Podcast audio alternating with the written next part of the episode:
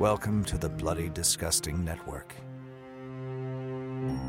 The ensuing show will change, transform, and otherwise alter you. Good luck.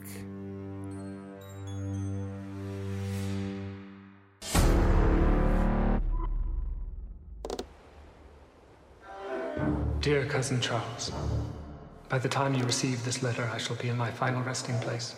I bequeath you a magnificent ancestral home we call Chapelwaite. Some blame Chapelwaite for the illness in town. Once the people see that there's nothing to fear, this animosity will diminish. Unless there is something to fear. Father, are we safe here?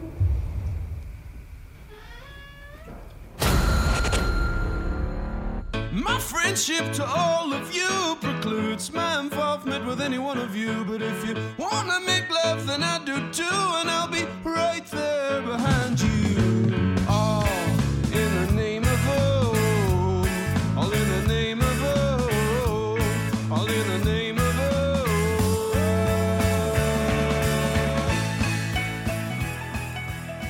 Greetings, constant listeners, and welcome yet again to the Losers Club, a Stephen King podcast. Today we've got an exciting one for you. We're here to talk about Chapelwaite, which is uh, a new Stephen King adaptation, uh, sort of. It's in, it's interesting. Uh, it's on the streamer Epix. Um, EPIX, which you've probably never heard of. It's a real Mr. Mercedes situation we got here.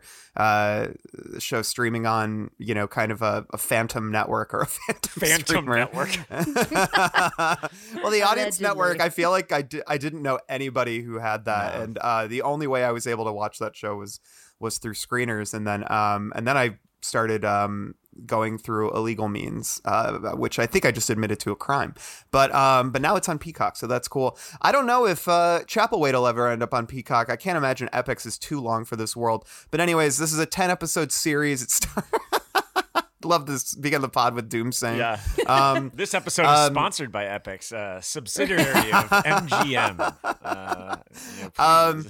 So yeah, but uh, ten episode series. It's an adaptation of the night shift story Jerusalem's Lot, uh, which is a, a you know a, a Lovecraftian prequel to the book Salem's Lot that was published in Night Shift. Very strange story, very uh, an outlier for King, um, which kind of allows uh, this to be both a King adaptation and not. We'll talk a lot about sort of uh, you know the what, how much of a King story this really is.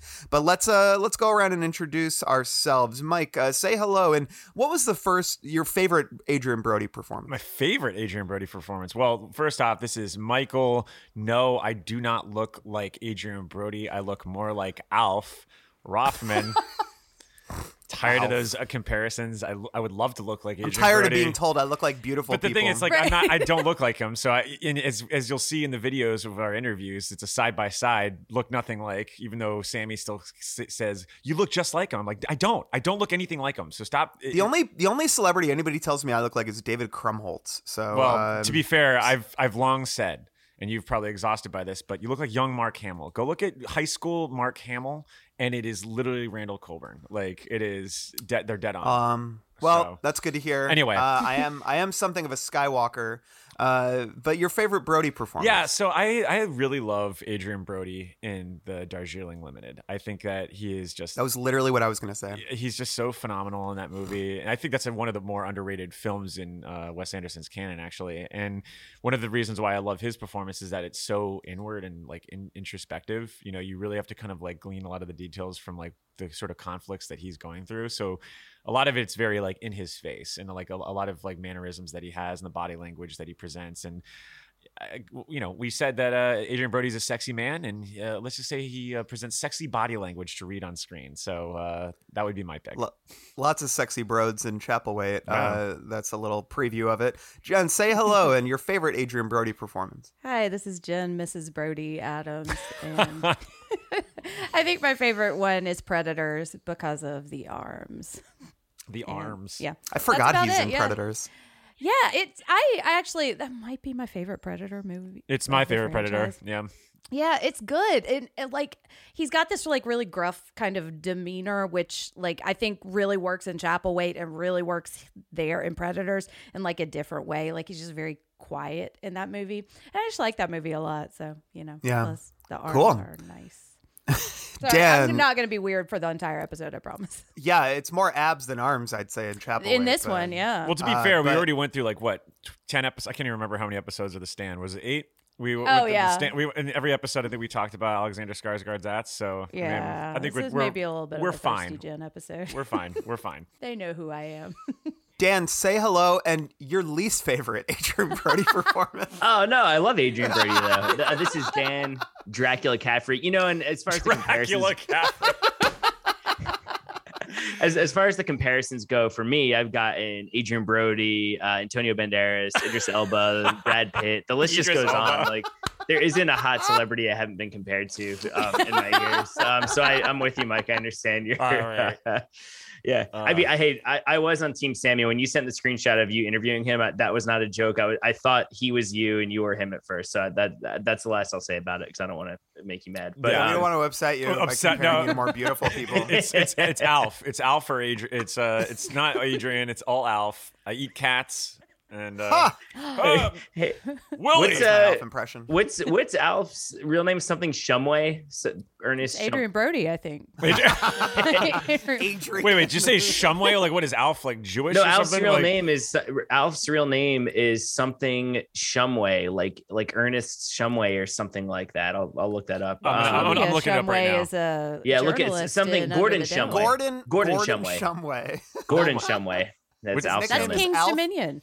Uh, Uh, his nickname is on according to Google is Alf Gordo. But um, yeah, I don't, I don't know if I have a least favorite. I think he and I'm not. This isn't hyperbole. I think he's great in everything he does. Um, uh, Okay, least- your favorite then. favorite is uh, I know it's maybe not his most celebrated movie, but the first thing I saw him in was Summer of Sam, and it, I felt Yeah. like Mhm. he was so good in that. I felt like I'd seen him a, a bunch of times before, but he hadn't really been in much before that. I love this scene, the montage set to um to we won't won't get fooled again by the Who. Um, or is there one Yeah. that Baba O'Riley? Am I making that up too? Are there two Who montages in that I that think movie? there might be two actually, because I, I feel like uh, Spike Lee like loves to double down on songs sometimes, It's kind of like Scorsese.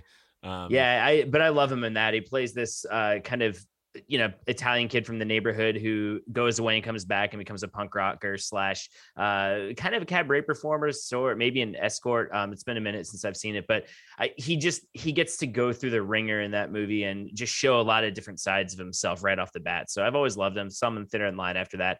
Pianist of course. I mean yeah i'm a, I'm a big brody head. I like him in the village too. I you know i don't know if he would be playing that role these days, but I, I think he's great in that. I don't know. Big Brody head.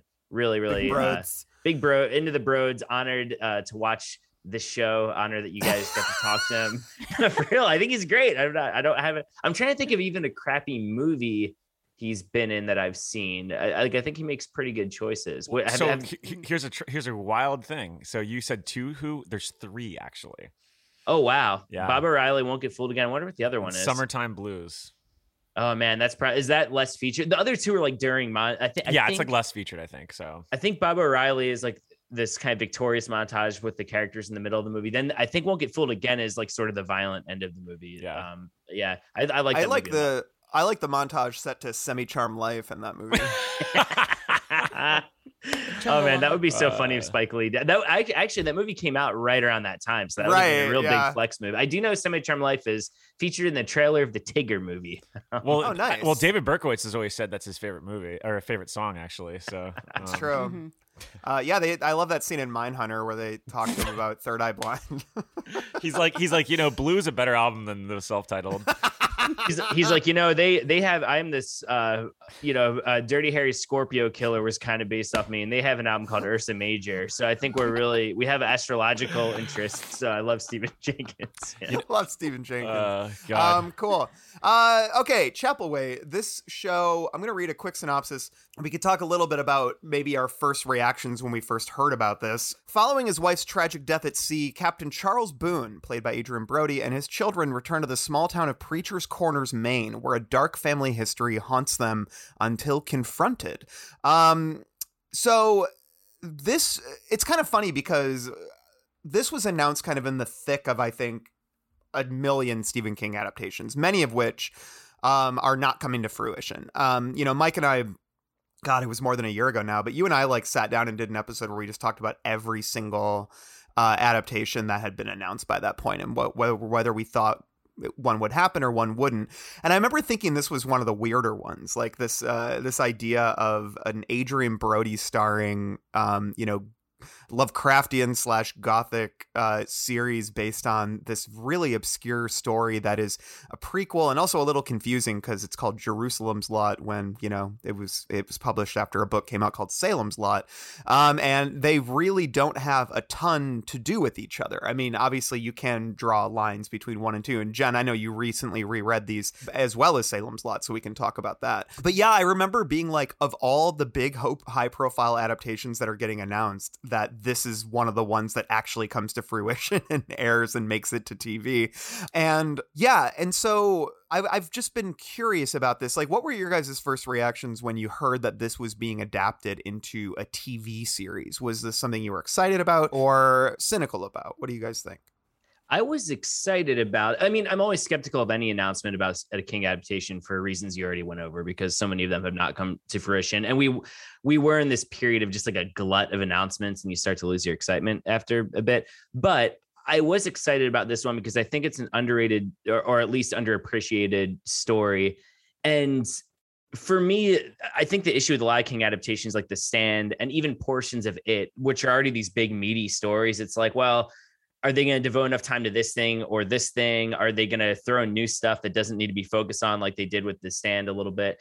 And what I loved about the Jerusalem's lot angle is that that's such a it's a long story, but not much really happens in it, right? It's just it's just like a kind of setup essentially. And so for me, I'm like, well, they could include everything in here and also really build out this world, which in my opinion they have in a way that's very satisfying. So I was really excited about it, and the fact that Brody was in it once again, the guy makes good decisions. He brings a certain level of prestige to it. So I was just Mm-hmm. excited about it just because it, it seemed like it was going to be a very thoughtful adaptation. And I, and I think it is. So yeah, I lived up to the hype for me.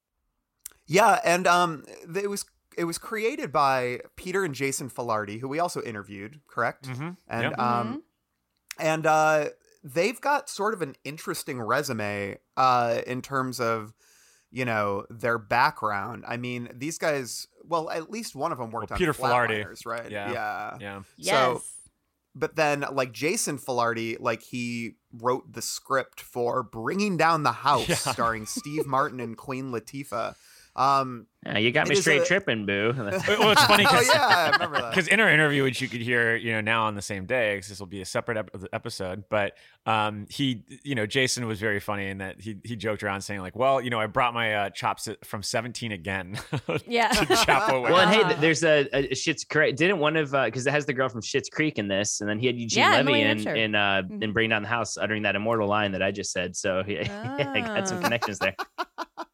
Um yeah and so it's just a, a really sort of like you know i wasn't sure about you know it's it's not like jordan peele announced he's going to make Chapelwaite you know? It's kind of like oh these guys haven't you know like been big hollywood players in a while which is not a bad thing. It's just you know you don't see this too often uh, in hollywood. And so i was a little bit like hmm this is going to be interesting and then who and then like one of the directors burr steers um who he's kind of helped set the visual palette for this show he's kind of best known for being the writer and director of igby goes down starring kieran culkin and also worked on movie. 17 again um starring Zac Efron.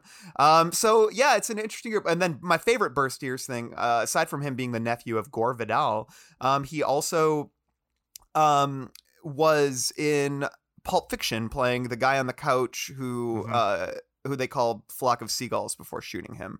Um so just very interesting uh you know yeah, great scene.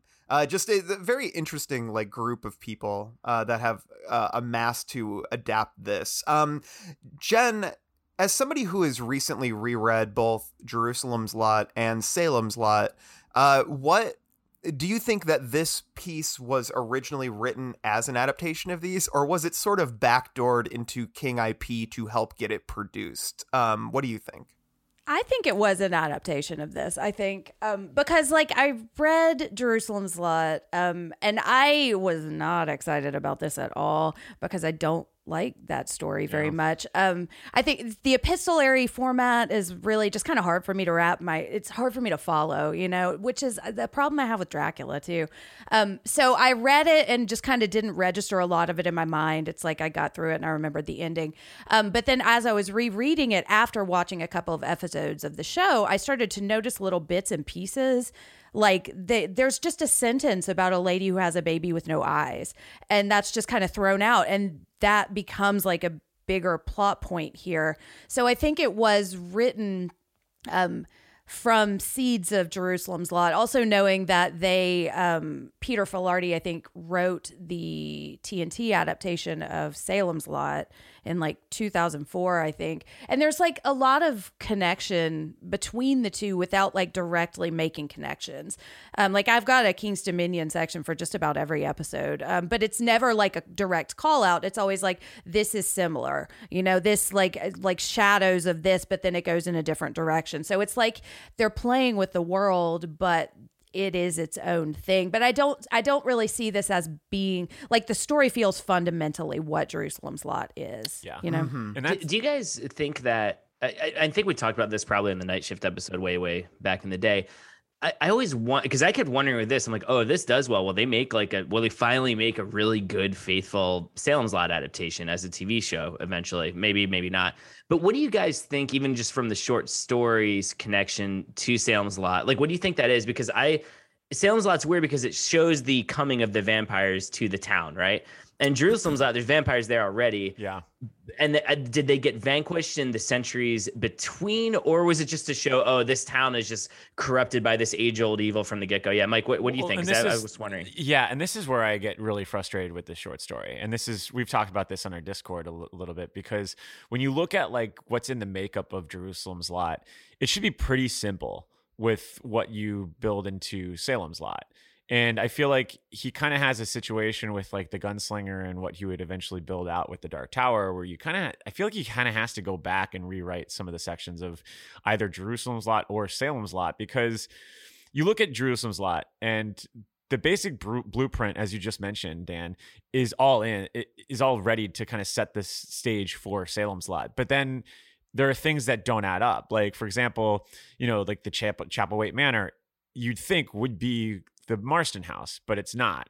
It's this yeah, other house. exactly. It gets like- confusing a little bit. but then, but then, what's really confusing is that like, so they make allusions to the the Marston house for the most part in this series, in that you know you literally have a person that's hanging that is a, uh, that you could conceivably say would be a specter later on that Ben Mears would see in the Marston house, but it's not the Marston house. It's this separate thing. And we talked to the creators about that, and they said ex- as much as like, no, it's, it's not the Marston house. It's separate.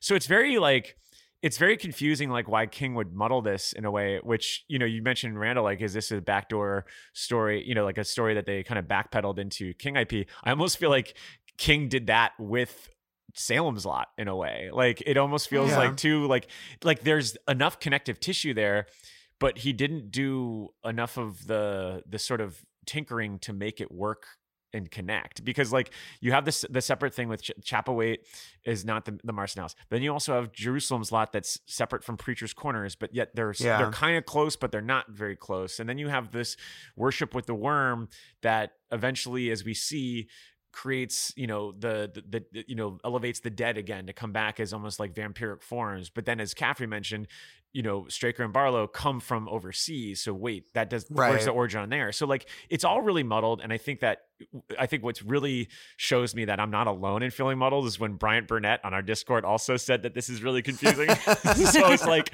I was like, okay, so I'm not fucking alone and I'm not crazy and I'm not missing details because it's been four or five years since I've read Salem's Lot. But it does feel like King should go back to either Salem's Lot or Jerusalem's Lot, smooth this out and make it so that this would be a prequel. Because as we watch in the series, if you looked at this series right now and you took it as, you know, is what this is going to lead to to Salem's Lot, it all makes sense. It really does. Like, so Mhm. I mean, I don't know. Well, uh, is that I think the James Wan produced uh, Gary Dauberman It's gonna solve it uh, all. Salem's Lot is is supposedly still happening. I'm loo- I'm googling it right now.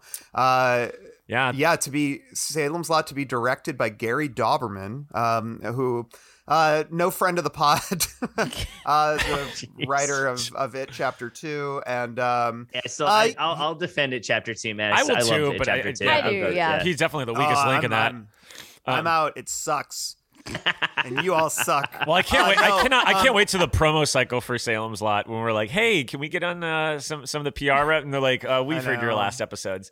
Um, yeah, they just hold the boombox playing Randall says. No, and it, it- what- what- what's going to happen is it- it's going to be like the PR reps, like, "Oh yeah, yeah, sure, sure," and then like Dauberman's going to like push her aside and be like, "No, that th- these motherfuckers are not allowed next to me like this thing." or These Would people would it- have harassed me for Yeah. years. What if Dauberman's like, he's like, oh, you guys mentioned Stephen King going back and retconning Jerusalem's Lot and Salem's Lot. How about you go back and retcon those episodes to say that I'm fucking awesome and I'll give you access, you pieces of shit. They're just really mad at us.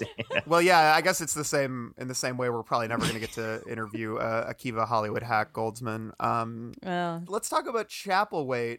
Um, this, I guess, like, what is this show? Because I think it's uh I think that's just a good question to ask in terms of.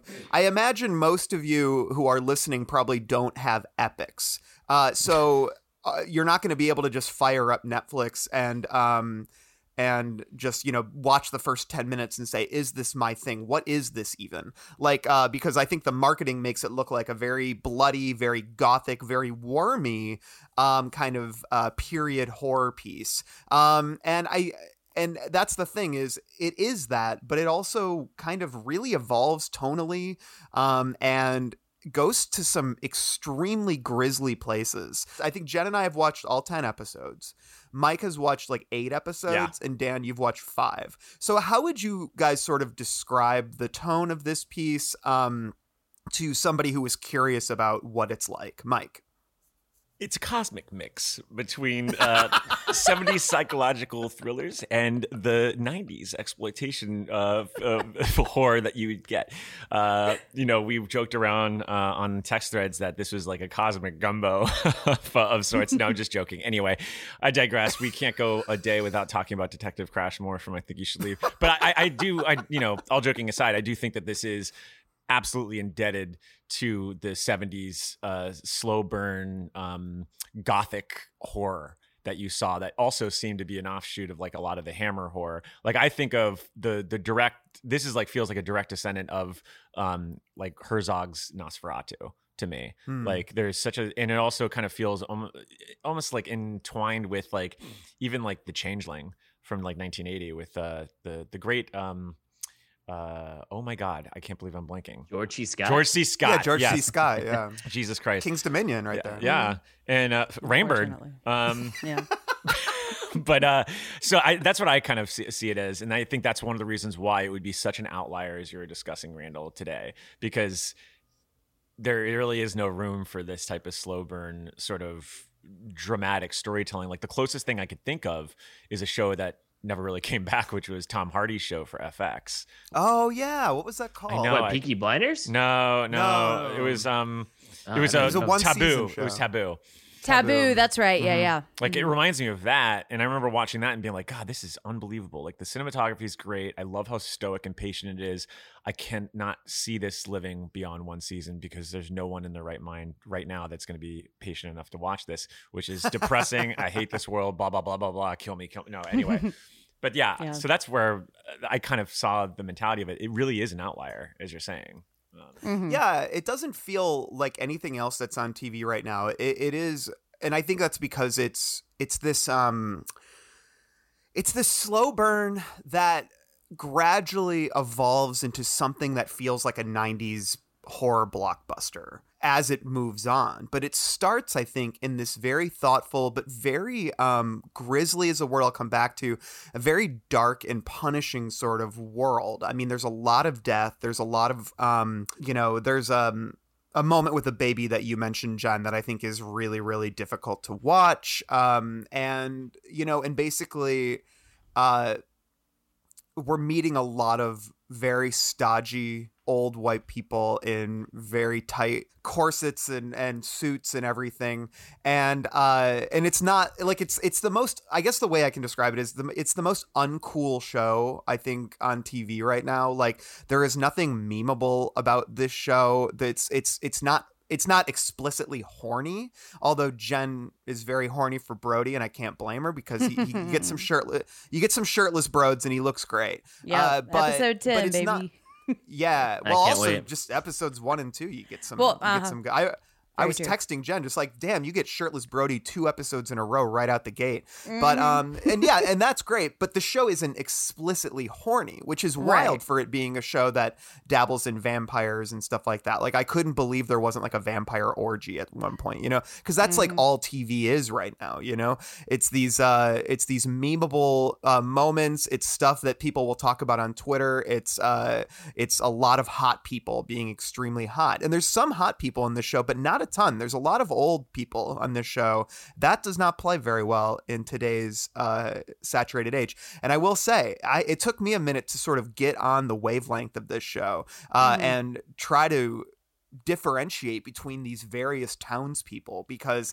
um, I think at first they're all just kind of like I don't know these like huffy puffy uh, uh you know rich white people like they're very archetypal you've seen them on a lot of different uh shows before there's the sheriff and there's the minister and there's the mayor and then you know there's all these different women who um you know are subservient to their husbands and so on and so forth and it's just very much just like hard to uh, with that slow burn pace to like get on track with that because usually I think shows are much more quote unquote dynamic now. Uh, Mhm. but the thing is, it ends up being incredibly satisfying. Um, and I'd say it took me about three or four episodes, and then I started to be a lot more um, in tune with these characters. And then, as it moved on, I came to like really love the ensemble of this show, Mm-hmm. which I wasn't expecting at first. I thought this was going to kind of be uh, the Brody show, but it really does become an ensemble um, as it moves. But uh, Dan, how would you sort of describe the tone and feel of this show to people?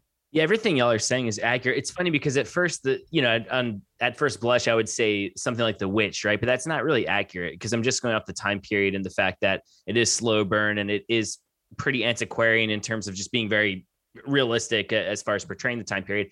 But like you said, it, it isn't as it's not as nebulous or vague or open to interpretation or even philosophically deep as like the A24 horror, right? Or uh, um, Mhm. which I like because I think that's becoming such a trend in itself. Like, well, we're not going to explain everything, and what yeah, what happens is at least, and I'm not, I'm only halfway through it, but they reveal everything that you find out in Jerusalem's lot, and I won't go into um in, in this non-spoiler section of the podcast, but they reveal everything as far as the lore and the history of the town and what the evil is that they're contending with about halfway through the episode i just finished pretty much reveals all the stuff that you find out in jerusalem's lot.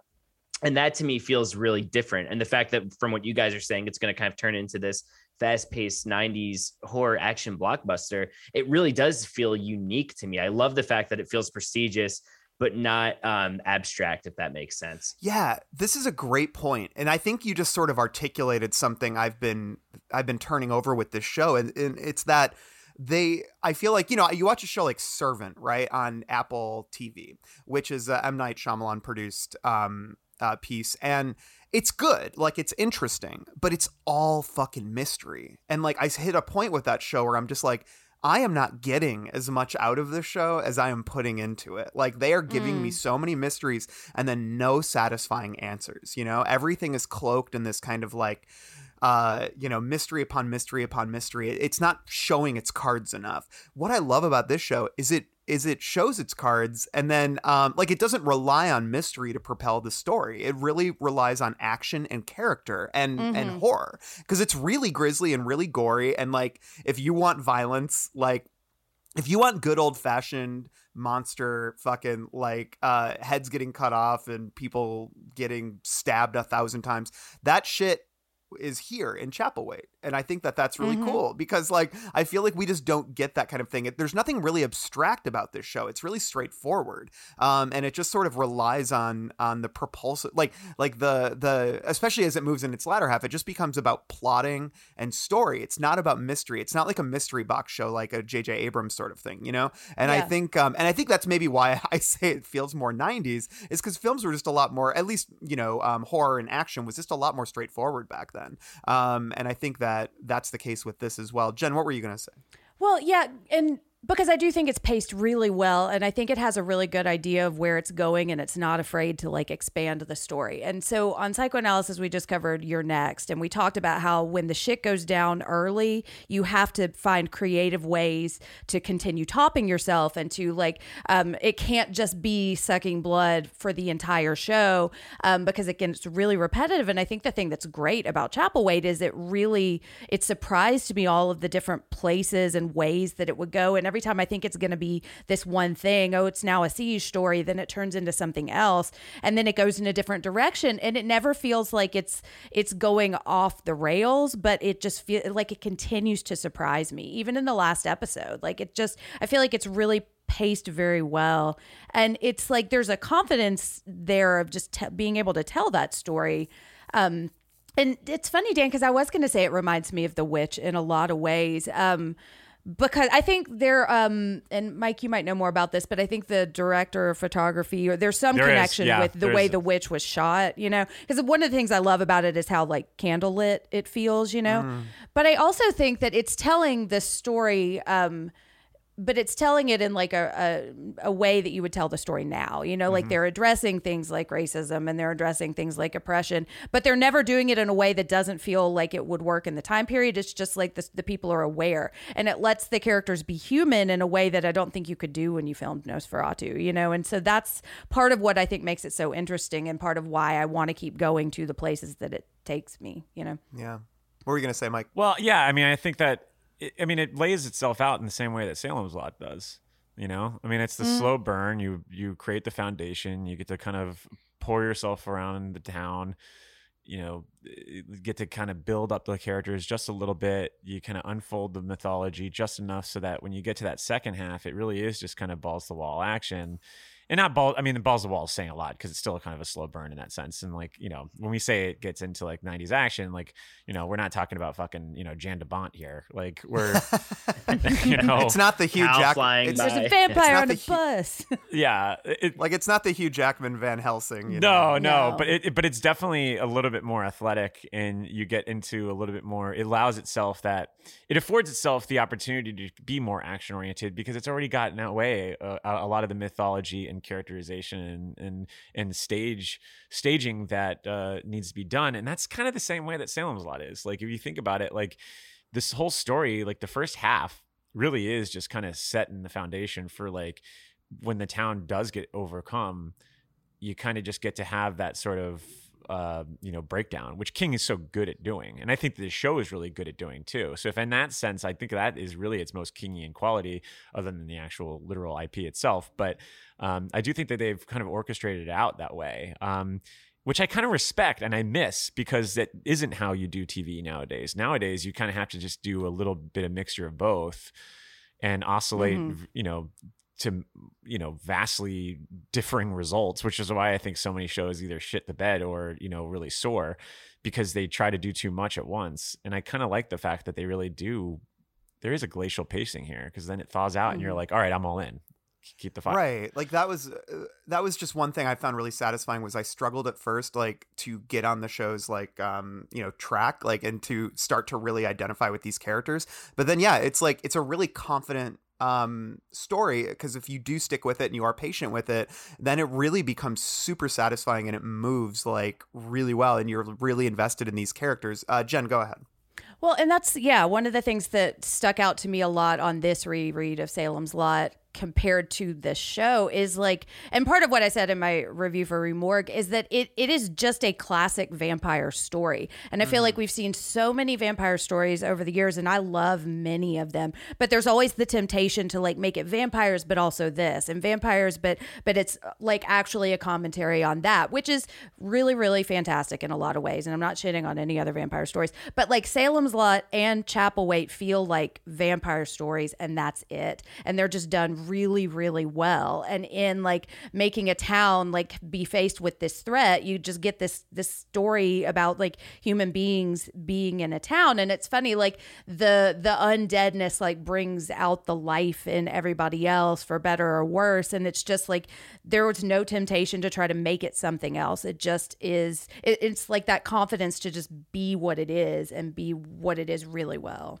Yeah, I said to Mike, uh, I love that the show doesn't feel the need to reinvent the vampire. You know, what I mean? Totally. Yeah, Mhm. like it's just uh, like it kind of trusts that we know the rules. I mean, it's the very Mhm. Bram Stoker kind of uh, approach to this story, which is which is true to the spirit of Salem's Lot in a lot of ways. Mhm. So, um, yeah, What Dan, the- go ahead. What are the plans? I mean, you guys probably know better than I do. What are the plans for the show? Is it meant to be just a one-off, A one-off. Um, or do they want it? Okay, it's just a one-off. Do you think of it? I mean, I don't.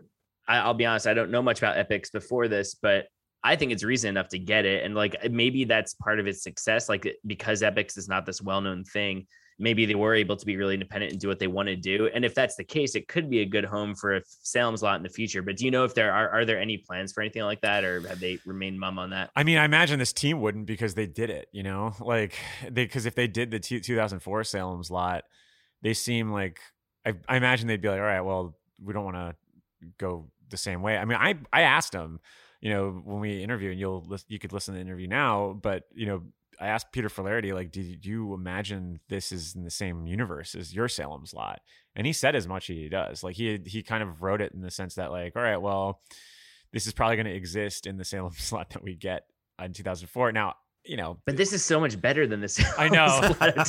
Not to be an asshole, but I, I'm, I, I, I do think that Salem's Lot shits the bed a little bit, you know. And and I've, I've wanted. I love the '70s Salem's Lot, but I've always wanted a Salem's Lot that hews a lot closer to the book. Oh, Um, yeah. and I think that's so- networkitis in a lot of ways. Yeah, that's true. Because that because the was the original one on TNT or something like that, right? Yeah. Because I'm because seeing this style, I'm like, man, I would love to get a Salem's Lot from this team that can do whatever the hell they want with it. But it sounds like maybe they think they did that already. Um, Well, when we Yeah. mentioned the fact that, because we also asked, like, well, would you want to round it out by doing one for the road? And like, we we saw like Peter writing it down, and we were joking around saying like, oh, maybe He was they, like, you know, "Hmm." because I, I mean, I think that's.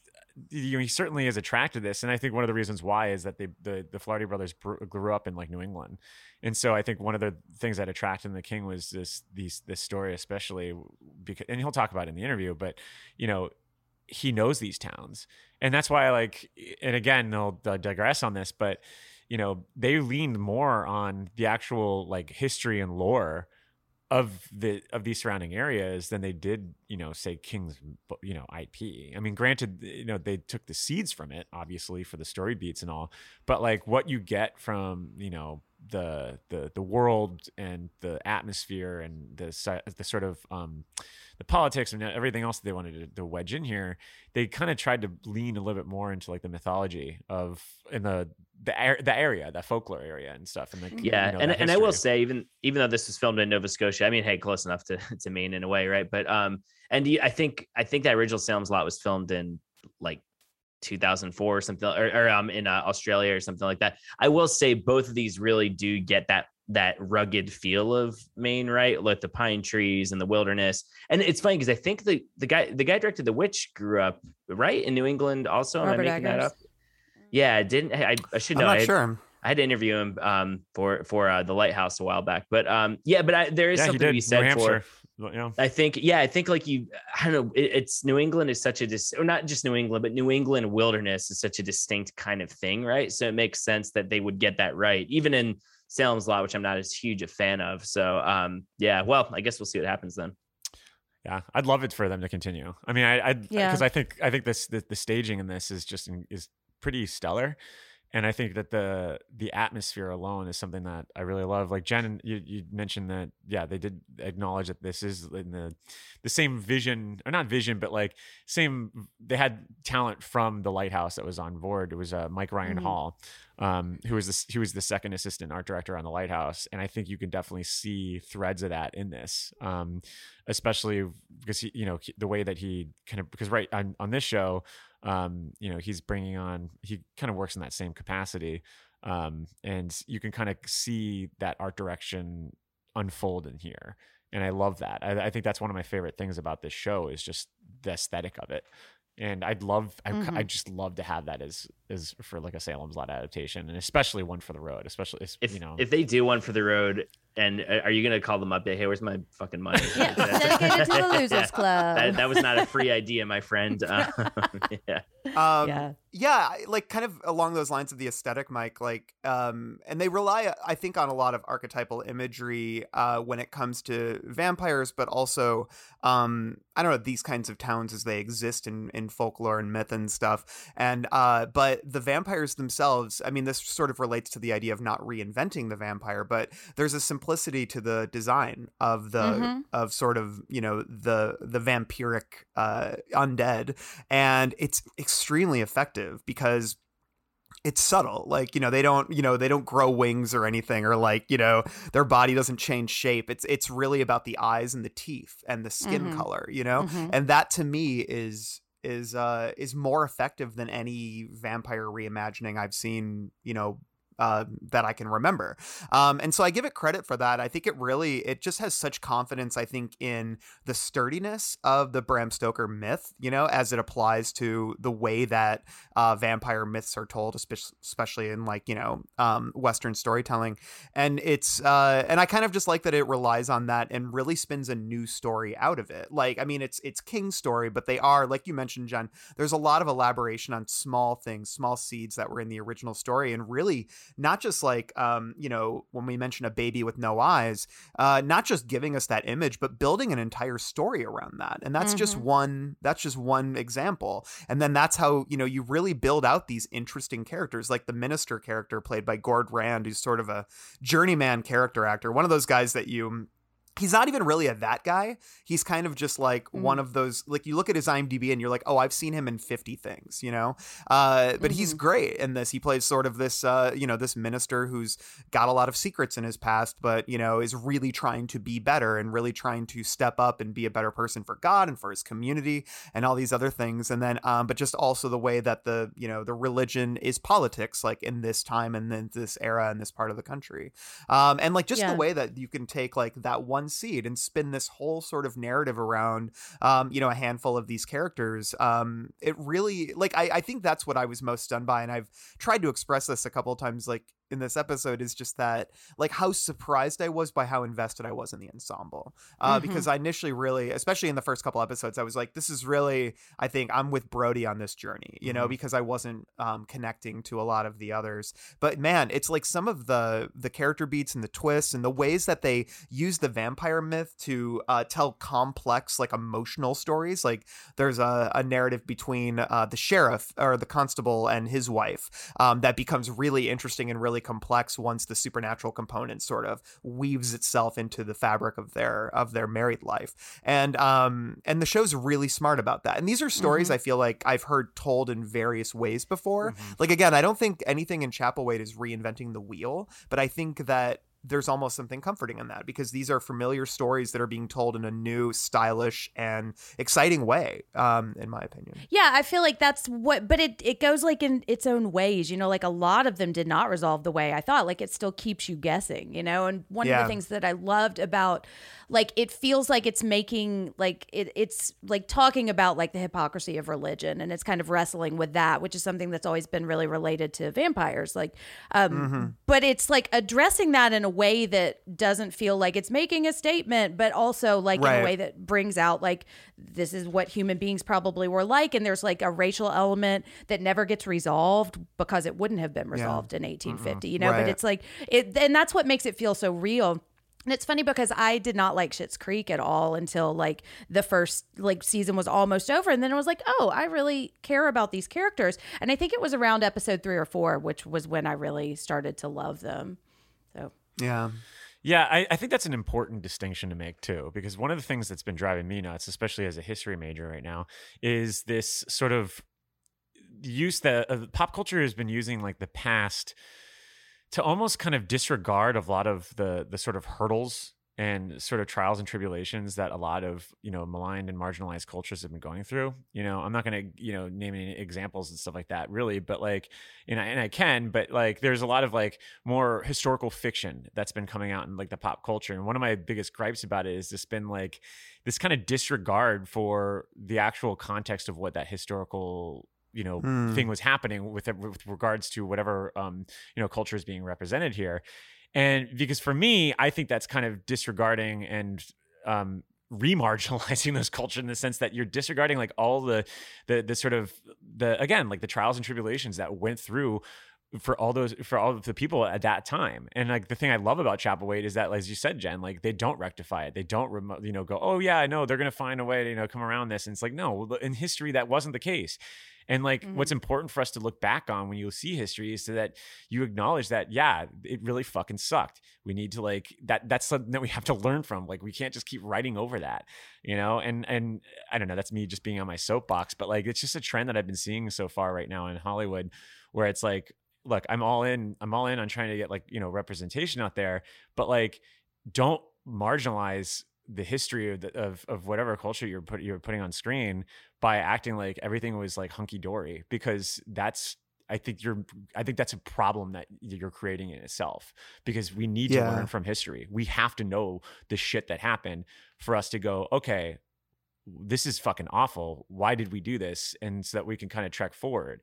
And so I, I Mhm. just don't know. I think it, there's this kind. I get the understanding, and I understand the, the the positive notions of of trying to create these narratives there. But like, I just think you need to have that historical accuracy there, so that we don't fall in line. We're such a society that's so inclined to forget about the past, so that when we're Mhm. now rewriting it, it's like, well, okay, now we're really fucking ourselves over. So anyway. That's my diet. That's Yeah. diatribe, but I, that's what I, one thing I do respect about Chapelwaite is that they are Mhm. acknowledging the sins of the past as opposed to just dismissing it. Like, Yeah, like it's funny you Hmm. bring that up, Mike. I I was thinking about this too, um, and I think this relates to when I said this is like the most uncool show. Like Mhm. it's so not trendy right now because like the big trend right now. Like I think about a show like Dickinson on Apple TV, which a lot of people say is good. Um, I have not seen it, but it's very much just kind of like like let's take uh, millennial and Gen Z sensibilities and inject them into the story of Emily Dickinson as it exists, you know, and sort of um, tell her story, but through modern storytelling techniques, you know, and um, and uh, trends and things like that.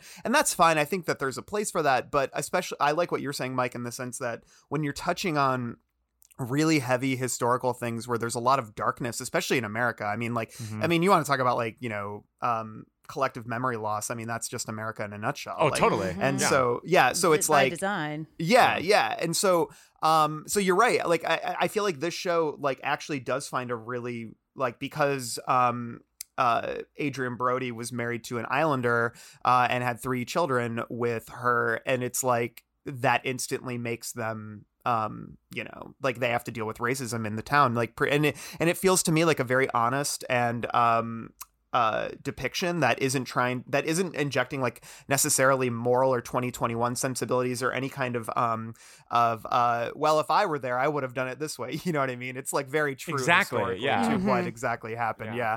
and i think that that's really effective and it is and it is interwoven um pretty seamlessly and elegantly i think into the actual narrative like in regards to the themes and the way that it intersects with the supernatural how the vampires are viewed um and like how you know the difference between jerusalem's lot and preacher's corners. Like you know these are two different communities um that uh you know are live in complete disharmony for many reasons but Well, and they also um, tied to it too with with because I mean Adrien Brody and his family they're already outsiders because he's this prodigal son coming back and Mhm. his family already has a reputation right and once again not going to go into too many details um he's also an outsider in the fact that he does have you know his children are children of color they're not Mhm. they're not white and then on top of that you know a lot of the people in the towns are discriminate or in the town are discriminating against them because when supernatural occurrences start happening they immediately may, may do make it a thing about race and all that right so i think I, think it's a thing where because i agree with you guys i'm not at all against going back and you know diversifying some of these stories oh, totally. but yeah. if it is a story that deals explicitly not explicitly but at least implicitly with race like this one does you do do a disservice if you're not respecting some of that historical accuracy and if you're not portraying those people's experiences the way that it would have happened back then right Mhm. because that's the reality of it and if you're if you're doing a story about ostracization os, os, ostrafy was it ostracization on a ostracization. uh, Ostracization. there, you yeah. there you go. If you are doing a story about that, which Ostrich. this, yeah, Yeah, I- I- uh. yeah, about if you're doing a story of ostriches, um, uh, vampire ostriches. No, but if you're doing a story about that, and you and you are going to diversify the cast, um, at least in regards to the original source material, which this is doing, then you do have to grapple with that because uh, you once again, like you guys are all saying. Otherwise, I think you you are kind of you're in a way not respecting that experience back in the day. So yeah, agree Yeah. with, with all y'all on that too. Well, and that is like diversifying the story too, because the children are not in the story and Rebecca is not in the story. And while she is white, she's also like a very progressive woman, which was Mm-hmm. what I first got on board with. When she starts talking about the church being used as intimidation, I was like, sold. I love this character. Um, and, and so I think that's an interesting like inclusion into the story. And I think it's what gives a lot of life because I mean, the short story. I appreciate it a lot more now. I think because I see, like, I'm just going to imagine the seeds in the story growing to what Chapelwaite is. But I mean, it's a pretty straightforward. It doesn't, it's not really conclusive. You know, it kind of just lays a lot of groundwork and then just kind of gets out of there, you know? And so and it's I, just the two characters, right? It's, it it's, is. Um, yeah, it- Miss it's, um, Clovis is, or Miss Cloris is in there too. and then there's isn't there like a manservant or something? Mm-hmm. yeah, I can't remember his name, um, but he's not Calvin or yeah, I don't think yeah, he's in yeah. the show at all. He, yeah, but it's mostly just letters um, of Charles writing to various people and then going and visiting places and then talking about stuff that happens in the town. And so I appreciate them including characters like Rebecca and characters like the children and building that story out in a way because they didn't have to. They could have told a very straightforward story. I mm-hmm. mean, they could have made it exactly like the story, you know? And so that's like kind of keeping it to classic the classic tale but like expanding the world to represent characters that like were there too mm-hmm. you know? And that's part Yeah. like when we're talking about like hindsight bias of like oh well yeah these people were very woke back then they just couldn't say it like those those characters were did exist in those worlds Yes. historically too we just didn't tell those stories so i appreciate the choice to do that mm-hmm. Yeah, um, you mentioned the character Rebecca, that's played by Emily Hampshire, best known for Schitt's Creek. Um, what do we? She's sort of the second lead, I'd say, uh, behind Mhm. Adrien Brody. Um, so yeah, what do we think about her performance?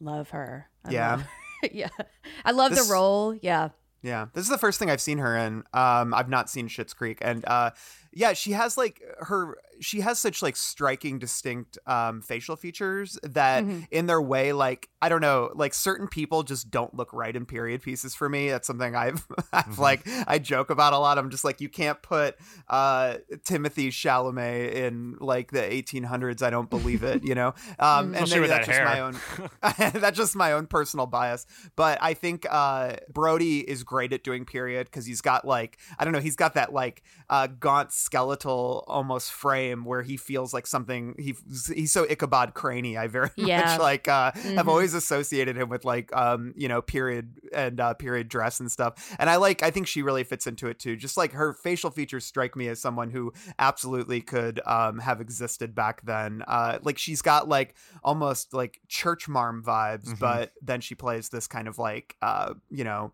uh progressive character in regards to the way that this town uh looks on race and gender. Um so yeah, it's, she's like a uh, very welcome uh addition, I think. it's funny because I haven't um I've seen maybe four or five episodes of Schitt's Creek, and she her role is a little bit similar in that. I mean, she's a lot funnier, obviously, on Schitt's Creek because it's a comedy, but it is similar in that she's someone who's lived in the town for a bit, but is kind of an outsider. Um, I feel like she just brings that kind of sensibility to this, which is really nice. Yeah. Yeah. Yeah. That's I mean that's that's a good comp, honestly. Um and I think that she I mean she has a great past in terms of playing like a lot of um you know period piece roles and stuff and it's not you know dra- she actually started more with drama than she did with uh you know the comedy and all but uh, so it's I think that her kind of leaning back on that it's kind of just like old hat for her um because I think she's great I mean she thinks she blends in with the scenery perfectly here and I do love the fact that she is kind of like the conduit for us to go into Yeah. this into the you know Mhm. into this family into the history a little bit and uh also hey she's a writer so it's like a good link to more kingian archetypes that we get here too so you know Yeah. I, I like Yeah, that. definitely. She and I feel like she's also sort of, you know, if as a 2020 21 audience, she is sort of the vessel by which I Mhm. think we can like, you know, the modern viewer can find that access into the world, especially Totally. because she's one of the more most level-headed characters. Mhm. Um, because we can't really do it because the thing with Brody is, you know, he's entering into this um he's already got a lot of uh, you know, um uh, stuff in his history that causes his brain to be, you know, a little bit rattled. Um, he's not fully well, I'd say, and uh, coming to this place and this house where he is resented in this town. There's mystery surrounding what happened to uh, his family and what havoc they wreaked on this town. Um, and then moving into this big estate where something is living in the walls, it seems. Um, and he's seeing worms where perhaps he shouldn't be seeing worms. These things uh, don't make him like necessarily the most reliable narrator at the beginning of the series. He's he's kind of going through his own episode. So I think she serves as that like level-headed bridge into it. But the nice thing is they also give her um you know motivations and intentions and story that don't make her just sort of a one note um you know uh girl Mm. power character like there's a lot um there's a lot else going on with her that i think helps fully flesh out the character um yeah, but how about Brody? Like, uh, Brody's got to do a lot of um, gross shit in this, involving with worms and, and other things. Uh, how do we think uh, Brodes is, is handling this? Is there has he done like a lot of horror outside of Predators? I can't think. I mean, he did the jacket. He did Splice. He's done Oh, a yeah, lot. I guess you're I feel like he's, He's done, done a lot of thrillers. the jacket. Mike, didn't you used to like in college and like uh, you'd be like, "Don't put me back." But don't put me back in the jacket, like because it, I saw that. It was like, all right, whatever. But like, yeah, I mean, because he did King Kong, which has some horror elements on it, directed by Peter Jackson. So I mean, then he also did The Village, as we mentioned before. So he's, Oh, I feel yeah, like yeah, he, he's done a lot of genre. he's got a little uh, dark edge to him, you know. So. Yeah, he does a lot of dark stuff that is like kind of horror adjacent or like dark, weird, dramatic, you know. And he, I think he, I think he plays tortured really well. I don't, I, I know Oh, that sounds like a backhanded compliment, but I mean it with utmost respect. I think there's, I think it's easy to fall into histrionics and unbelievability when you're playing someone who's who's kind of obsessed and dark and getting tortured by these various forces outside your control. But I really think he does that because he's he's also just good at playing integrity in a way that's very natural mm-hmm. too. Because I mean, so far anyway, you know, he we do see that he is. I think ultimately he is a good man, right? Even though he gets he gets caught up in some bad things, we'll say that as the show goes on. But I, we see, I think it's it's really easy to, to for being a good man, right? Especially in this time period, to come off as too self righteous or over the top. And on the other side of that coin, it's also easy for being tortured to come off as really histrionic. And I just think he just is on the level with both of those things in a way that really makes him charismatic and likable. And didn't he? Didn't you say he like ate worms or something Yeah. like that for the, well, he the role? well he ate worms in a previous role, but in this one, he actually put the worm in his nose. Ah, Yeah. So No Wait, what role did he roll? What role did he eat worms for previously? Oh, I uh, the jacket probably. It was wrecked, I think. yeah, yeah. And the jacket. he he uh Yeah. he, he talks a lot about it in their interview, which is a lot of fun. So definitely Yeah. check that out. Um, but ah, there's worms in the jacket. get me That's out of the jacket. the jacket. He actually started Yeah, eating. He that's was why he doesn't want to go back. he was eating worms in Darjeeling Limited. You know, um, just uh, hanging out with That Jason all out Schwartzman. There. Yeah, he's like on the train. You know, there's a re- you know, there's a wrestler called the Boogeyman who would eat worms, and it was like really disgusting. Ugh. Like I, yeah, I would like have to like cover my eyes. It's absolutely disgusting. Worms are gross. yeah. Yeah, I do not want that shit in my mouth. I don't have either. Trouble. I have trouble eating gummy worms. Mm-hmm. I can't even might eat. come to You life. wait, really? Do you really? no, I'm just. I was gonna say gummy worms are pretty fucking great. I Here's the thing about gummy worms is they're always put in some kind of like chocolate milkshake because it's like a muddy Yeah. gummy thing. And chocolate and gummy Oh, the cup do of mud, not yeah. go what yeah, no. DJ Fridays, our sponsor. Yeah. cup of mud. Mm-hmm. That makes me think of something else. oh Not, Well. not- it's not something I want to. I want to eat. I'll tell you that much. Two worms. makes me makes me think of Jeff Yeah. Jeff Nichols mud. Yeah, good movie. Uh, starring uh, Adrien Brody. I'm just kidding. Yeah, no, Okay. starring the the Man in Black himself, uh, Matthew McConaughey. Matthew McConaughey. yeah, there's the the iconic Dominion. Man in Black. um, yeah. Uh, so I, I guess like for the King fan, does this we've we've touched on this a little bit, but I think sort of a key question is how much does this feel like uh, Stephen King's story? Like what Stephen King can we glimpse in this, or should you just approach it like um, you know, like um an, an any normal horror property? I mean, what what can the King fan find in this? What do you think? I don't think it feels like a King story, but I feel like it feels like Salem's Lot Mm-hmm. a lot. You know, like I because and like Randall, and you and I were talking about this. Like Jerusalem's Lot is such an outlier. Like that is not a typical King story at all. Um, and I feel like this one does. Like it's so atmospheric. It's not modern at all. It doesn't have like references to the Blacklist or whatever. Um, but it feels like such like a dark like atmospheric story in the same way that I think Salem's Lot does like it hits a lot of the Salem's Lot beats um without like telling the same story, which is something I keep saying, so I won't go more into it. But yeah, it feels like that, and it feels like something you can really immerse yourself in, and it feels like a a world with real characters, which I think is what makes it feel like Stephen King. You know. Yeah, I agree 100%. I think the characters is for me what makes this feel most like King. It's the it's the, how the ensemble fleshes out and the way and the level of devotion that especially in the later episodes is offered to the ensemble. The fact that each of them are given really richly drawn uh, stories and relationship dynamics that uh, really transcend, I think, um, the archetypes that they manifest as in the early episodes.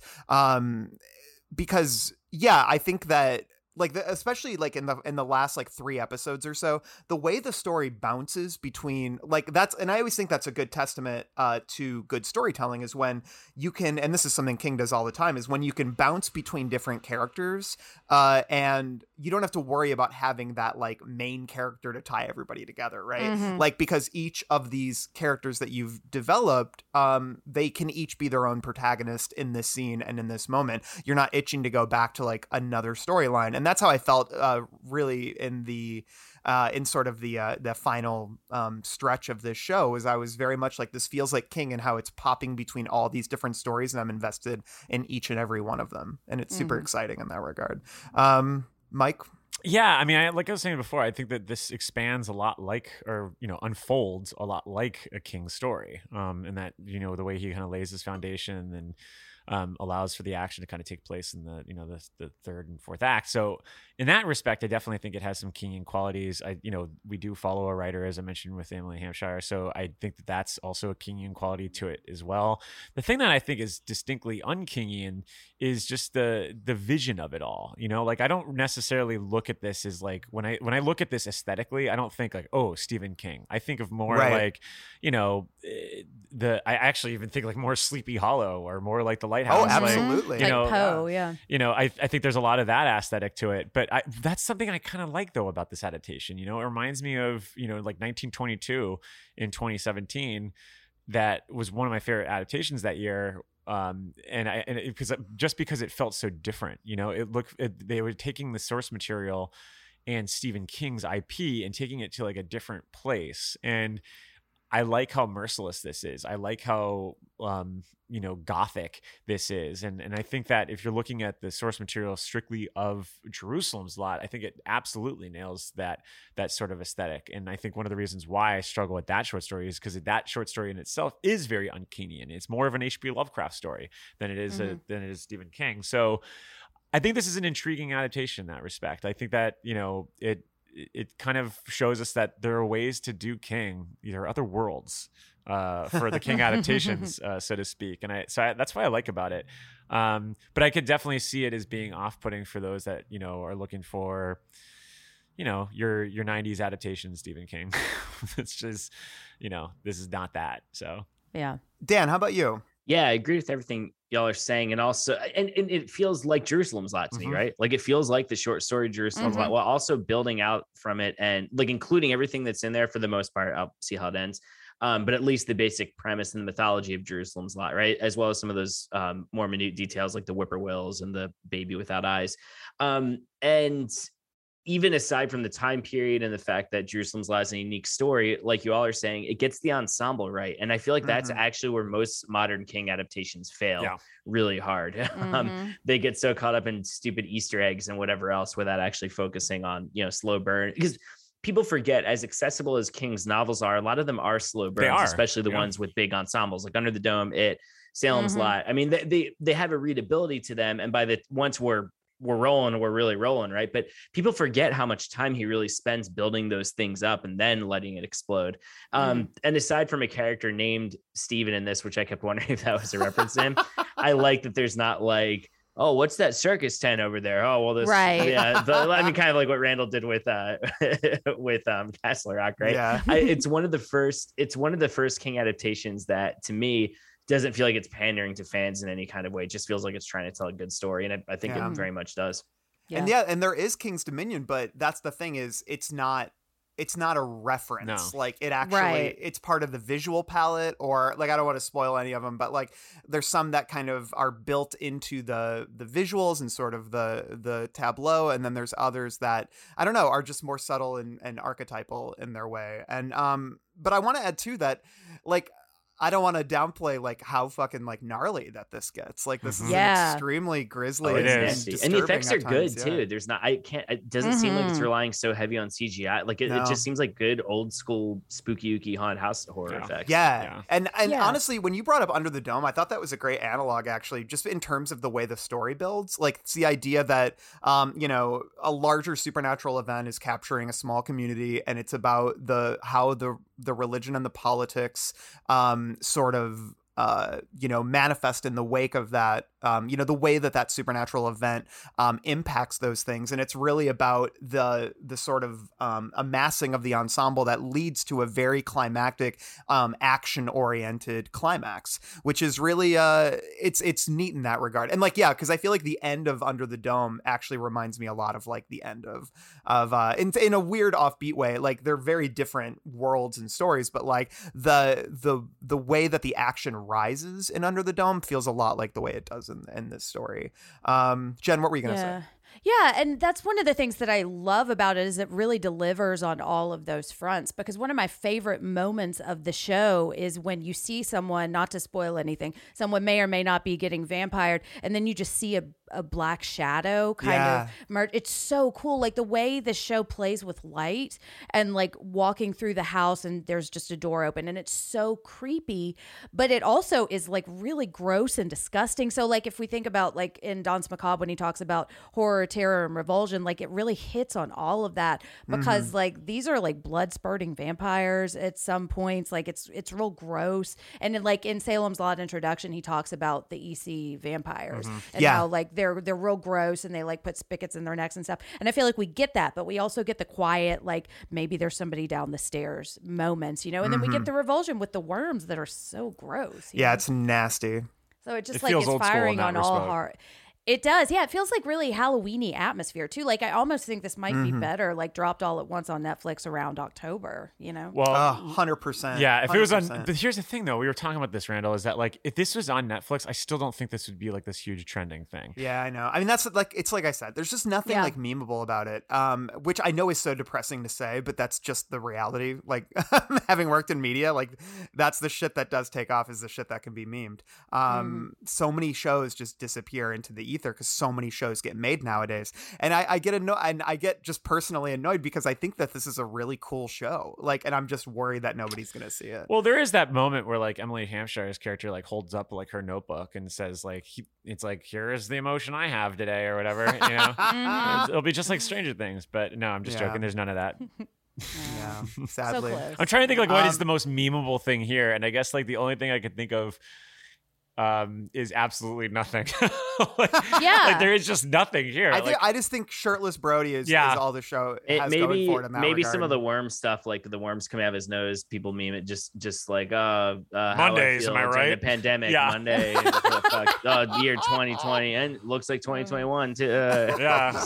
Uh, um cool then uh as we wrap up let's go around and give it some noses based on what we've seen so far not everybody's finished the series but i think we can give some preliminary noses uh and and you know and if we're up for it we might revisit uh once the series has finished its run so yeah jen why don't you give this a bright red pennywise clown nose ranking and who's your mvp Mm, my MVP. You know what? You would think it would be Brody, but I'm going to give it to Emily Hampshire because Yeah. she's what really kind of hooked me in. Um, I so I this is the second adaptation that was announced that has come out this year that I was not excited about. Lisey's story being the other, um, because I didn't like this source material and I didn't like Lisey's story, and I think the way like both shows really were able to like really embrace their vision and stay really true to the story they were trying to tell really made me like the source material a lot more. Um, I loved this. I thought there are some, you know, I don't think it's a perfect show, and there are a couple of things that. I don't know, but I I was really on board. I really sucked me in, and it really scared me. Um, and I'm gonna give it four bright red clown wise, Pennywise, clown wise. clown wise. Uh, Dan, your bright red noses for the first five episodes. Uh, let's say that, and your MVP for the first five. Yeah, the only honestly, the only reason I'm not going to give it the the full five is because I haven't seen all of it yet. Um, and it it's not the most addicting show. I will say that. Like, I, I part of why I didn't get through all ten is because I had to space out. You know, the the this isn't um. I don't know. I think you should leave or Breaking Bad or whatever else, right? But that's what I love about it. I love that slow burn. That feels completely unique to me it feels like the horror of this show is unique from a modern standpoint in that like i said it's not abstract it's prestige, but also really likable and I don't know. I know I just that wasn't like binge worthy necessarily, but it also does feel accessible at least once this this fifth episode happens. Um, so it just feels like nothing else going on right now, and I've always got to respect that, especially when it comes to horror. And I like that it's not answering to anyone. I like that it's not trying to be something other than what it completely is already, which is this kind of esoteric vampire story. Um, so I'm going to give it four bright red. I'll, I'll, give it four and a half, which in uh, this world will be four bright red Pennywise, cl- Pennywise clown noses with a little worm hanging out. One of them. That's the half one right there. I think it's fantastic. Um, I say get Epix, you know, show Epix a little love. And I, I know I sound like their spokesperson, but I, I, hate when shit like this gets canceled, right? Or like doesn't get renewed, right. or or if it's just supposed to be a one-off. If they do have plans to make a really good Salem's Lot out of this, I would love to see that too. So hey, get Epix. I have no idea how much it costs or where you can get it, but uh, Epix costs five bucks a month. Um, oh, that's not bad. Yeah, I had it for. I was watching this. Um, well, it's one of those. My mom wanted to show me uh, this Charles Manson docu series that's on Epix, uh, and because she loves, I know it's kind of weird, but my mom and I bond over Charles Manson, and um, it's it's like uh, so I got like a free trial to watch it, and then I forgot to cancel it, so I was like, well uh, you know, oops. And uh, but I did. I will say the the the Manson docu series is really good, so I I highly recommend that. Um, otherwise, I I can't really. The only other thing I know that's on Epix is that um, uh, if Alfred from um, Pennyworth, Batman yeah. was was young and horny. Yeah, is uh, that show's on Epix. Wait, um, there's a show called it's called it's Alfred. Called Pennyworth. It's Pennyworth, yeah. Really, it's about young. Is it when Alfred's like in the in the special forces and everything? Yeah, yeah, or? yeah. And he's really, just, he's and he's fucking everywhere yeah. and everywhere. I mean, he Alfred. Hey, look, I'm a big Batman comic scholar, and Alfred back in his day. I mean, he well, he has a daughter, a secret daughter he never knew about from the comics. Ooh, and um, bad boy. Yeah, yeah I know. I love. I love it. Is it is it good though? Is Pennyworth good? Um, I've heard it's it's fine. I don't know. I haven't. It's one of those shows that I feel like it's got like three seasons, I think, but mm. like nobody mm. talks about it. I only Pennyworth. know about it because I was getting press releases for it like every day. Pennyworth. I'll stick with Pennywise. You know what I'm saying? Oh. Uh, yeah, but uh, yeah, no, I, I for real though. I think this is I I love. I, hey, respect to Epix for letting the creators do what they want. This nothing felt shoehorned or like it was kowtowing to anyone. Um. Oh, and my MVP, I'm gonna go with that eyeless baby. That thing ah, freaked me so out, man. So really scary. Like the show is genuinely scary. Not just scary, like oh, I'm saying it's scary because I have to, or because it, it's try. It just it, it's scary in such an old school way that I haven't seen in a long time. So yeah, yeah. I highly recommended from yours truly. Well, I like you saying like like spooky ooky haunted house. Like I feel like that, and like bringing up the comics too, like the EC comics. I feel like this captures the spirit of that in terms mm-hmm. of of it being like splatter worthy, but then the drama is also very real. That's kind of I think what this show does in a neat way is it it captures sort of um like the like the splattery quality while also taking its characters seriously. And that's like, I don't know, a neat thing. What were you going to say, Jen? Yeah. Yeah, and if you like this, you should check out 1990s Flatliners, starring a bunch of hot 90s actors because it captures. I've never seen Flatliners very well. It's so good. I you can hear me geek out about it in the interview, but yeah, written it's, by uh, Peter Filardi. So he's my also yeah. Chicago MVP. horror movie, right? It is a Chicago horror movie. Right, it's so cool. good. It's got 90s Kiefer Sutherland, Kevin Bacon, Julia Roberts, um, Oliver Platt, and William Baldwin. So check it out. Oliver really Platt, good. you say?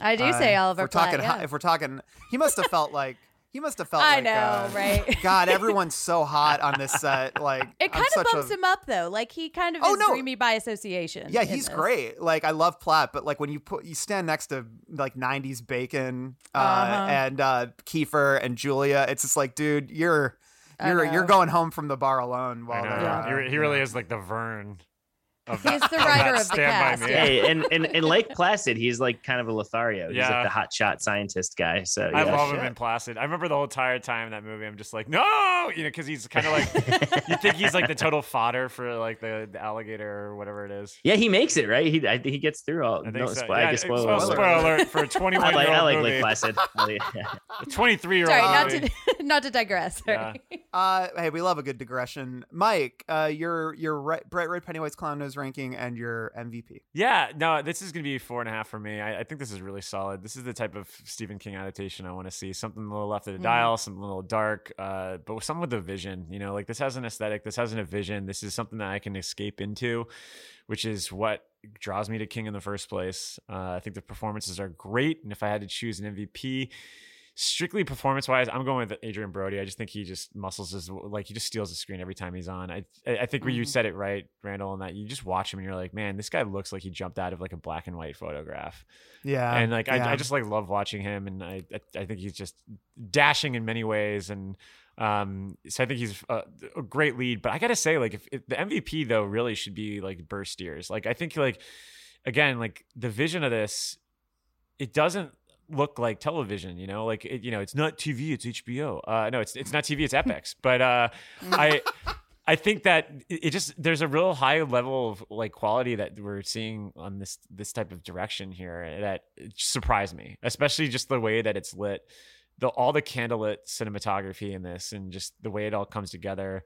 He kicks it off in the ter- first two episodes and it really carries over through that way, and it- it's it, it looks fucking gorgeous, and that certainly Yeah. is a huge reason why I love this show. So Yeah, I I really like the show too, and I think it's a cool counterpoint to Lisey's story. I think that there are uh, like two very surprising and interesting uh, King adaptations to come out this year, uh, this summer no less. Um, Lisey's story is is so like. Um, artistic and abstract and beautiful and emotionally felt and like visually stunning in its way in that in that very prestige way. Like you really feel like um you have like an auteur at the helm when um when you're watching Lisey's story. Um whereas this this this series like it, again it has that the, it takes itself a little less seriously uh, while still taking its characters seriously but like it's the fact that it's able to capture the um, folkloric uh, comic booky kind of aspects of it that this show can be really gnarly and grisly and appeal to sort of the basest instincts and uh, kind of fundamental horrors things that scare us vampire myths all that but also um, but also have this austerity to it at the same time, which is uh, what you're getting at, Mike, with just how beautifully shot it is. It's it's such a neat little show to me, um, and I'm I'm I'm I'm also going to give it four and a half bright red Pennywise clown noses because I uh, I just I I feel like we don't see shows like this at all anymore, um, and I wish we did. Uh, it it kind of scratches a lot of itches for me. Like it's it's great haunted house horror, but then it also gets to be um, kind of a uh, band together and storm the castle kind of um, narrative as it moves on and has this kind of action quality quality that I think will always be you know near and dear to my heart uh, based on the movies I grew up on. And so yeah big fan of Chapelwaite um, much more so than I thought I'd be. And uh, yeah we're looking forward to hearing what you guys have to say about it. Um, and you can hear what the actors, including Emily Hampshire and Adrien Brody, and the creators, the Filardis, um, uh, we talked to all of them, and they all have really cool things to say about the creation of the show. So please listen to that. My MVP is the Filardi brothers, because uh, are they brothers? Um, yeah, just like the Scoleri brothers. Yeah. to steal to Just- steal Jen's just joke. It's- just yeah. like them. Right That was Jen's right, joke. that but I- Ghostbusters? I, Yeah, apologize. it's Ghostbusters too. I think. Yeah. yeah, best scene, best scene with the Ghostbusters. To be honest with you, but Yeah, I mean, yeah. they're all the I- best scene, but yeah, it's a good one. I um but yeah, I give it to them because I feel like they really did create something uh that's both familiar and exciting. Um and and creepy, like genuinely creepy at times. So, yeah, anything else to add before we uh close the book on Chapel Chapelwaite? I don't think I'd like so. to sink my teeth into more Adrien Brody. Yeah, no, with a stupid fucking like. Uh, I don't think you could sink a sink your teeth into his abs. They're simply too hard. And you'd They break, would your, break teeth. your teeth. Yeah, Yeah. yeah, And then you'd be like a Mhm. toothless vampire, which is what an existential dilemma that is. You know. I know. What do you do? I know. Just like wander around the earth doing nothing. Like, oh, sun's out. Right. Going back to sleep. Can't eat. Cool. You know. Uh, Mike, what's coming up on Halloweenies? Uh, well, we just uh, dropped our Manhunter 35th anniversary episode. So if you want to listen to like almost four hours of us going deep on that movie, uh, you can go and become a, uh, a member of our Patreon over there, uh, www.patreon.com slash Halloweenies pod. And then we have a two-parter for Scream 3, which Jen is on, actually. Um, Nice. Where we, we have, it's still yet to be finished because we went so long. So we have to regroup and uh, finish the last hour of it. But uh, great app, fun app. Uh, a lot of discussions on there, um, and you'll hear me go off about uh, Josh Pais and, and that movie, who I think is fucking annoying, and uh, you'll see why. Who does he play? Uh, plays one of the the, the archetyp, archetypal uh, Jewish detective, basically, where he just basically says cynical lines the entire movie. Um, Mhm. Can't stand him, but Love him. yeah, Uh, Jen, what's coming up on psychoanalysis? Um, well, I mentioned uh, You're Next. We had a Comfort Horror episode. And then tonight we were recording one on Event Horizon, which I'm Nice. super excited about. And then our next theme, um, I'm not exactly sure what we're calling the topic, but it's going to be about kind of objectification. And we're going to be talking about Assassination Nation. And we just decided we're going to pair it with Maniac, the original one. oh my which god, Hell that is one of my favorite movies. I fucking love that movie. I haven't seen it yet. Yeah. I'm really excited. So It's a So, real yeah. dirtbag New York movie. It's Yeah. great. that's ca- what I've heard. Yeah. doesn't really like the the New York that exists in that world will never exist again I know, for is- better and worse. It's, it's sad in a way. It's a Yeah. fascinating movie. I I really love Maniac. Yeah. Um, Dan, what's up with you? Uh, yeah, you can hear me on the Manhunter Halloweenies episode. Uh, my audio production adaptation, rather, of The Frog Prince is running through August, through the end of August. Uh, and you can get that at jarrottproductions.com. Uh, Jarrott is J A R R O T T. I think that's about it for me. Um, Are there yeah, any I'm, uh, eyeless, are there any eyeless babies in the Frog Prince? no, uh, no, there's, mean, the there's, no, there's not. Love that you had to think about it. Well, 'cause there, there is some gro- some grotesque stuff happens at the end um that I that I won't spoil here. Uh, I mean, it's not horror necessarily, but there's some uh, it goes to some freaky places by the end. But no eyeless babies. We mention we mentioned crib death in the play. That's about as far as it Oof. goes. And there's some witchcraft in it, but yeah, no no eyeless babies. Um, so so so uh, sorry to say, unfortunately. Cool. Well, this has been fun, guys. Uh, Yeah. um stay tuned we might we might revisit Chapelwaite down the road i mean it doesn't end till october i think so uh you know we'll we'll revisit reassess at that time uh to see if if y'all are clamoring for more Chapelwaite content in the meantime however let's sign off with a long days and, And pleasant, pleasant night. Hi. I got some hot friends. God, I got some hot friends. I got some hot friends. God, I got some hot friends. But you know you want somebody to treat you good. This is the end of our show. For now. Tune in next week. If you like our programming, consider searching for other bloody disgusting podcasts, such as Creepy, Horror Queers, The Boo Crew, SCP Archives, Nightlight, Margaret's Garden, and more.